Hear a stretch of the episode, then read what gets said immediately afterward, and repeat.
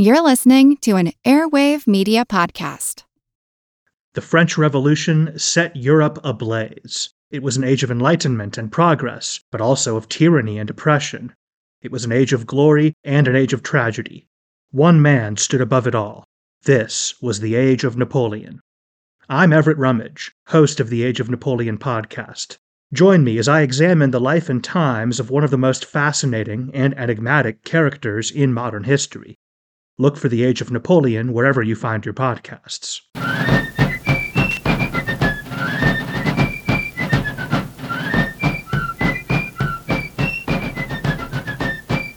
Hello, and thank you for joining the American Revolution.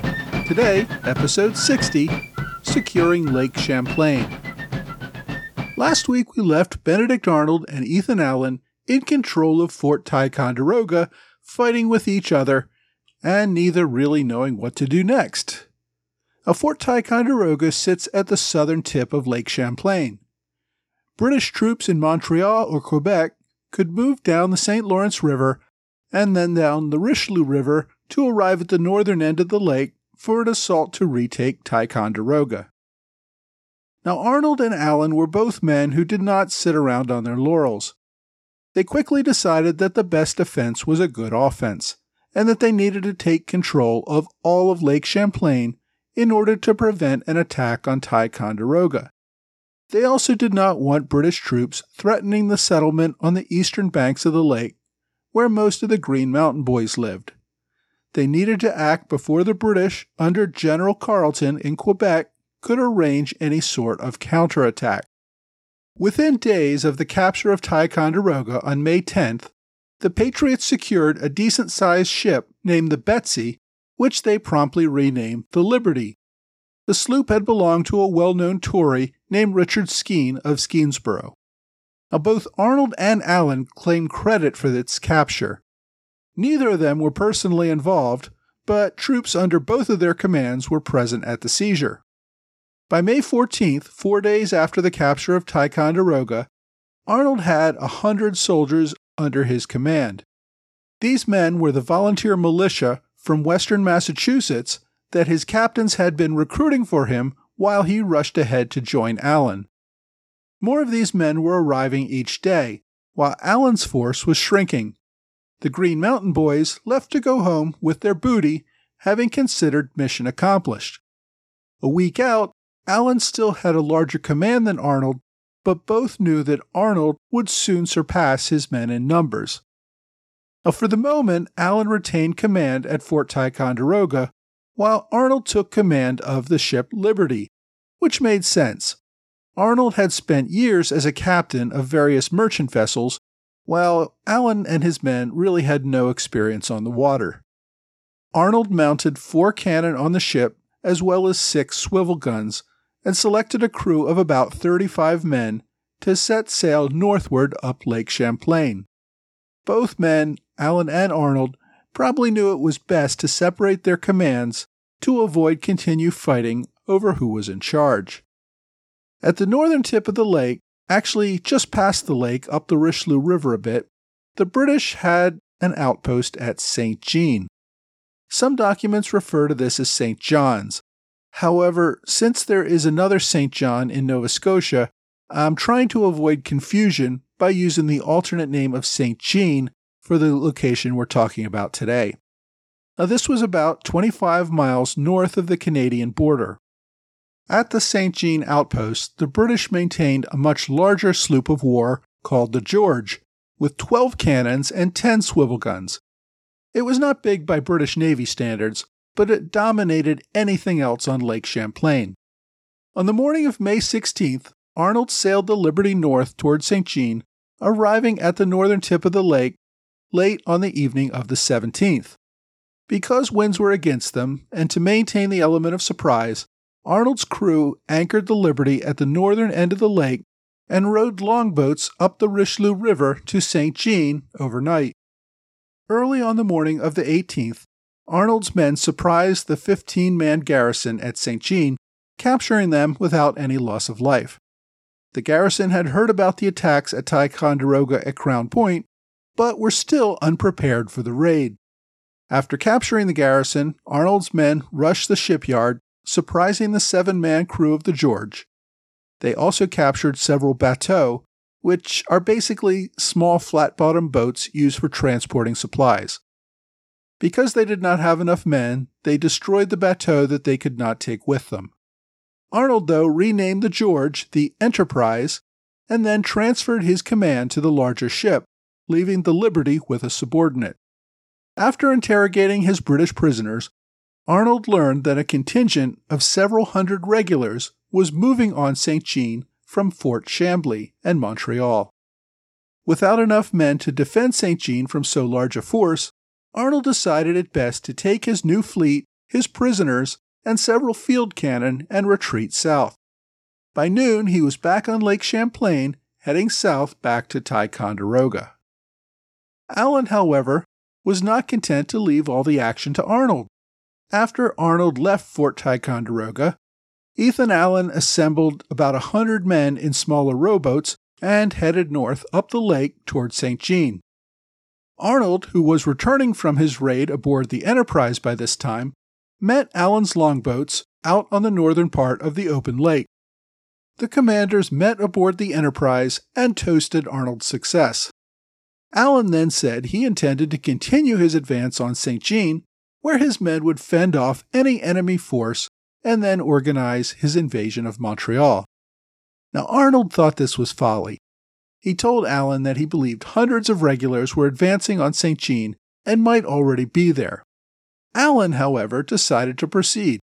Arnold couldn't stop him and was probably secretly happy to see him go and fail. Allen's men made camp about a mile south of St. Jean, sending out scouts to assess the situation. The scouts reported that about 200 British regulars were advancing on the town. While not ready to engage in a night battle against a superior force, Allen's men pitched camp for the night, only to have the British wake them up near dawn with cannon fire. The regulars had seen that St. Jean had been plundered and advanced south, finding Allen's men. Outnumbered, outgunned, and caught by surprise, Allen's men jumped into their boats and rowed away before the British could reach them.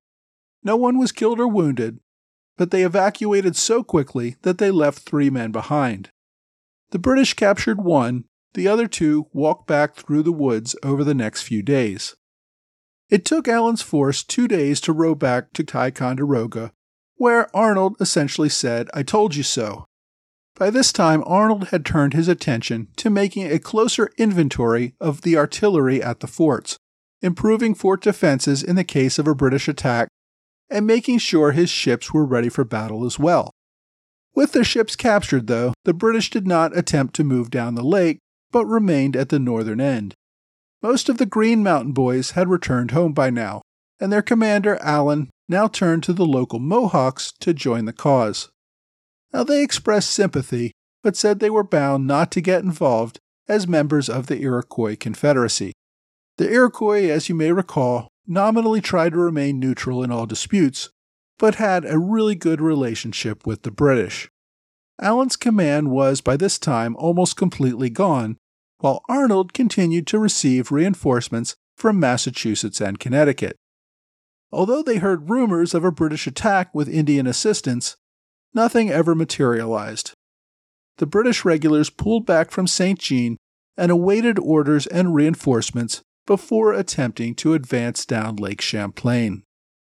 Now, following the capture of Ticonderoga, Allen sent Captain John Brown to Philadelphia with a report to the Continental Congress.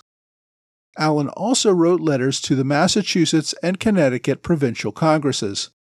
In each report, he said that he commanded the expedition with Colonel Easton as his second in command and Captain Brown next in line. His account completely ignored Arnold and gave him no credit for anything. Arnold also wrote a report for the Massachusetts Provincial Congress claiming that he and Allen had a joint command, but that Allen had no commission and really had no ability to command troops as a professional soldier. Now, despite the differing accounts of who did what, officials in Congress and in New England all received word of the capture within days. And Congress was not sure this was a good thing. New York delegates were not completely on board with the war yet, and they were not happy about New Englanders, particularly Allen, invading New York and capturing British property there. No one seems sure who was in charge at Ticonderoga, who should be in charge, or what anyone should do next. Arnold and Allen both received contradictory instructions over the next few weeks, both praising their action and calling them to give back everything they had just captured. Now, some moderates wanted everything returned back to the British, others wanted it turned over to New York. They also fought over whether Arnold, Allen, or some other officer should take command of the situation. Now, Arnold and Allen both thought they should get reinforcements so that they could take Montreal and eventually Quebec before Britain sent reinforcements from England. That way, they could deny the British a launching point from which they could move down the Hudson to New York and cut off New England from the rest of the colonies. At the end of May, Congress finally sent instructions that the Army should pull back to the south end of the lake, leaving all the Patriot towns along the east coast again, these are the homes of the Green Mountain Boys undefended against a British assault. Congress further instructed the men to keep an accounting of all arms and supplies they had captured so that they could be returned to the British or reimbursed after they had reestablished peace. Congress also said that they were not to attack any other British garrisons that were not taking provocative actions. Finally, they had to turn over all their captured ships and cannon to New York. Now, you have to remember, as I discussed about 20 episodes ago, that Allen and the Green Mountain Boys had essentially been at war with New York for years over the ownership of their land in the grants so you might as well be asking them to hand all their property over to the British. Because Arnold had invaded Canada without orders and captured British prisoners and equipment there, many moderates saw him as a dangerous loose cannon who was making it harder to make peace with Britain. The fact that all the other officers making reports, Allen, Easton, Brown, and Mott, all either belittled, ignored, or condemned Arnold's actions, led civilian leaders in Congress and New England to begin to develop a poor opinion of this new officer. Arnold and Allen still did not trust each other, and as I said, bad mouthed one another at every opportunity. But both men agreed that they were not going to give up their vital occupation of the forts and the lake based on some idiotic political directives from civilians who clearly did not understand what was going on. Allen continued to hold command at Fort Ticonderoga, while Arnold assumed command of Lake Champlain, patrolling it with his new fleet. Fortunately for both men, the decision to ignore Congress's initial order to pull back did not hurt them. By the time they received the orders, Congress had reversed itself and decided that they should, in fact, hold on to the forts and control the lake. With Massachusetts putting all of its resources into the siege of Boston, Congress asked New York to provide food and supplies for the forces in and around Lake Champlain. It also requested that Connecticut supply more troops to secure the region from any potential attack. Connecticut Governor Trumbull agreed with the assessment that they needed reinforcements at Ticonderoga, but he did not want to leave either Arnold or Allen in charge of anything. Instead, he sent a thousand troops under the command of Colonel Benjamin Hinman. Now, Hinman was a veteran of the Connecticut militia who had served during the French and Indian War, and he had experience in this very theater. He participated in the capture of Fort Ticonderoga, Crown Point, and Quebec during the French and Indian War 20 years earlier. One of his junior officers during the war was Major Israel Putnam, now serving as a general outside of Boston. So Hinman's experience and political connections inspired far more confidence in political leaders than the unknown Arnold or Allen. Although Arnold was from Connecticut and started as a Connecticut militia captain, Massachusetts had given him his colonelcy and authorized his command at Ticonderoga and now Massachusetts wanted other colonies to deal with Ticonderoga so that Massachusetts could focus its men, money, and resources on retaking Boston. they only wanted Ticonderoga to send them the cannons that they had been promised in the first place. So Massachusetts dispatched its own colonel, William Henshaw, to evaluate the Massachusetts troops that were already at Lake Champlain and to determine whether Arnold should remain in command or be discharged. He sent Arnold a copy of these orders. Rather than traveling to Ticonderoga, though, Henshaw went to Connecticut, where he conferred with Governor Trumbull and learned that Colonel Hinman was already on his way to Ticonderoga with a thousand troops. Henshaw then sent written orders to Arnold that Hinman would take command of Ticonderoga. But that order only caused more confusion. Arnold was no longer in Ticonderoga. He was commanding a fleet on Lake Champlain. So Arnold chose to interpret the order as meaning that Hinman was in charge of the fort, but that Arnold continued to be commander of Lake Champlain. To me, it seems reasonable to forgive Arnold for interpreting the orders in his favor. He seemed to receive new orders just about every day. First, the Massachusetts Committee of Safety ordered him to return with the promised artillery. Then they ordered him to take orders from Henshaw, which meant turning over his command to Hinman. Then they sent him a message saying how much they admired what he had done and begging him not to leave his command. So Arnold simply continued his work on the lake, shoring up defenses and doing what he thought best. When Hinman arrived at Ticonderoga in early June, Allen and Easton turned over the fort to his command. They then went upriver to Arnold's command at Crown Point. There, Allen attempted to claim command from Arnold. Arnold, however, refused. Allen had no commission and no authorization to take command. The troops at Crown Point were loyal to Arnold, and Allen realized that and had to back down. If that had been the end of the matter, it probably would not have been a big deal to anyone. The following morning, though, Allen and Easton tried to leave camp when a sentry demanded to see their pass. Indignant, the officers demanded that they be allowed to leave. Instead, the sentry sent them back to Arnold to get a pass. Now, with everyone in a particularly bad mood, the conversation grew heated. Arnold blamed Easton for bad mouthing him in Massachusetts. He grabbed Easton by the lapels and dared him to draw his sword or pistol. When the surprised Easton demurred, Arnold kicked and assaulted the officer, telling him to get out of Crown Point and stay out. So these officers, who had always disliked Arnold, now grew to hate him. Arnold continued to push for more reinforcements and approval for an invasion of Canada. Allen, however, returned to Ticonderoga to push for his own command of an invasion of Canada. About a week later, Colonel Hinman, that's the guy who Connecticut sent to take charge of Ticonderoga, came to Crown Point to meet Arnold. Hinman demanded that Arnold turn over his command, but Arnold refused saying Hinman had nothing that authorized a Connecticut colonel to take command away from a Massachusetts colonel. Hinman simply returned to Ticonderoga and requested further orders on how to handle the Arnold situation.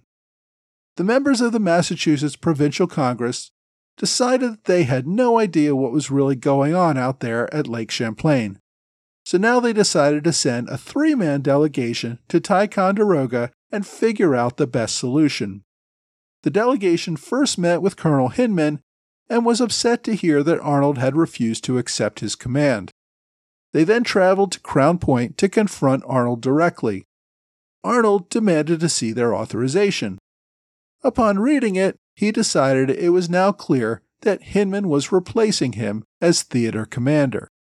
The delegation told Arnold that they were there to evaluate his conduct and that if they deemed him worthy, he could continue to serve under Colonel Hinman. But Arnold was not going to turn over his command to some officer who just showed up after Arnold had conquered the whole region.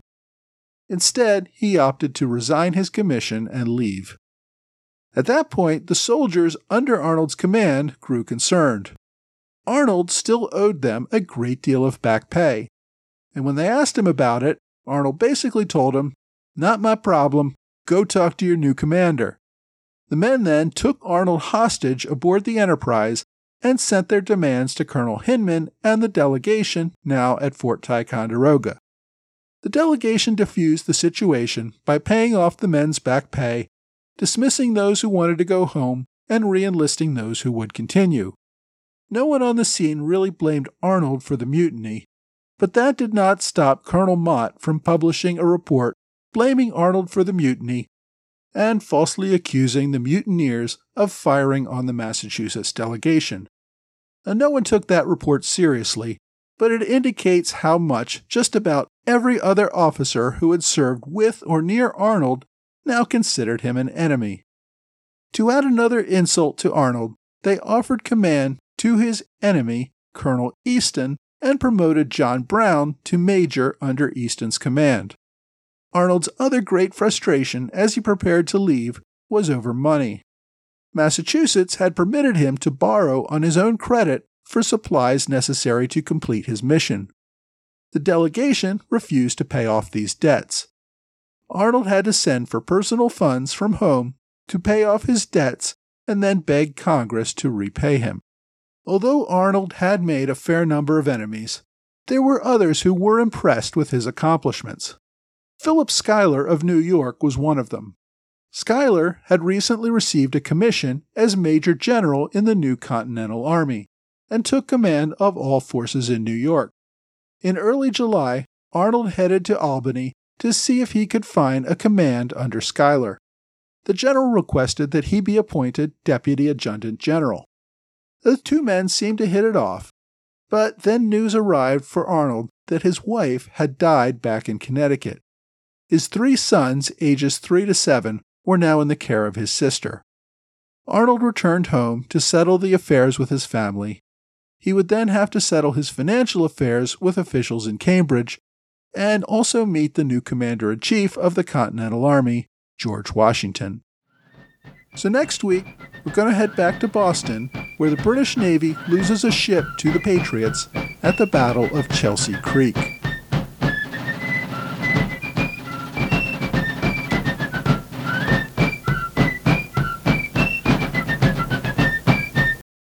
This episode is supported by the food delivery service Factor. It's spring now, and we all want to spend more time outdoors enjoying life, not the kitchen. Factor ensures you have fresh, never frozen, chef crafted, dietitian approved meals that you can prepare in just two minutes. Each week, you get a menu of 35 meal options as well as 60 add ons, including breakfasts, on the go lunches, snacks, and beverages. You can customize your orders to get as much or as little as you want each week and can pause or make changes to your orders at any time. Factor is less expensive than takeout, and every meal is dietitian approved to be nutritious and delicious. It's the perfect solution if you're looking for fast, upscale options done easily. Now, they even have a special deal for fans of the American Revolution podcast. Head to factormeals.com slash ARP50 and use that code ARP50 to get 50% off your first box plus 20% off your next box. That's code ARP50 at factormeals.com slash ARP50 to get 50% off your first box plus 20% off your next box while your subscription is active. Hey, back again for another edition of the American Revolution Podcast Book Review. Before I get to this week's review, I want to ask a favor. August was kind of a disappointing month for me in terms of listenership. I got into this podcast without any expectation of much of an audience at all. But as the podcast has taken off, I've found myself addicted to watching the numbers grow. So if you enjoy this podcast, please help spread the good word via Twitter, Facebook, or whatever social media you use. Tell your friends. Also, if you are so inclined, leaving me a good five star review on iTunes or other rating sites will help get the word out, and it would really mean a lot to me. Okay, so once again, I'm going to recommend two books today, again by the same author. One of the books I used for this episode was The War Before Independence by Derek Beck. It covers the period immediately following Lexington and Concord in spring 1775 through the British evacuation of Boston in spring 1776. It gives detailed attention to the first year of actual warfare. Now, this book is a sequel to Beck's first book, Igniting the American Revolution, which covers pre war events from the Boston Tea Party through Lexington and Concord. I relied on that book for earlier episodes, but I'm only getting around to recommending it now because I used it before I started making these book reviews. Now, books like these are particularly interesting to me. They do not try to cover the entire war. Such books inevitably leave out many details and smaller events. Other books cover a single major event, like a big battle. Those are very interesting and get into a lot of detail, but of course, those books never get to the smaller events of the war. Books like the ones Beck has written for us are kind of in between those other two. They cover a year or two of the war and allow the author to get into some details and cover smaller events of the period in a thoughtful way. This is what these two books do very well. Both books give a detailed insight into events in the early years leading to war and the first action of the war after fighting begins. They are both well over 400 pages each, with about a third of that being endnotes and indices. They also include some helpful appendices with interesting facts as well. Both books are relatively recent publications. Igniting the American Revolution came out in 2015, and The War Before Independence a year later in 2016. Mr. Beck, actually Colonel Beck, is an Air Force officer with an obvious passion for the American Revolution. He's a contributor to the Journal of the American Revolution and also runs a blog at www.derekbeck.com. Now, since I mentioned it, I'll also give a shout out to the Journal of the American Revolution. This is a great online resource with a wide range of articles on all things revolution. You can browse the site or search for topics at the journal's website, allthingsliberty.com.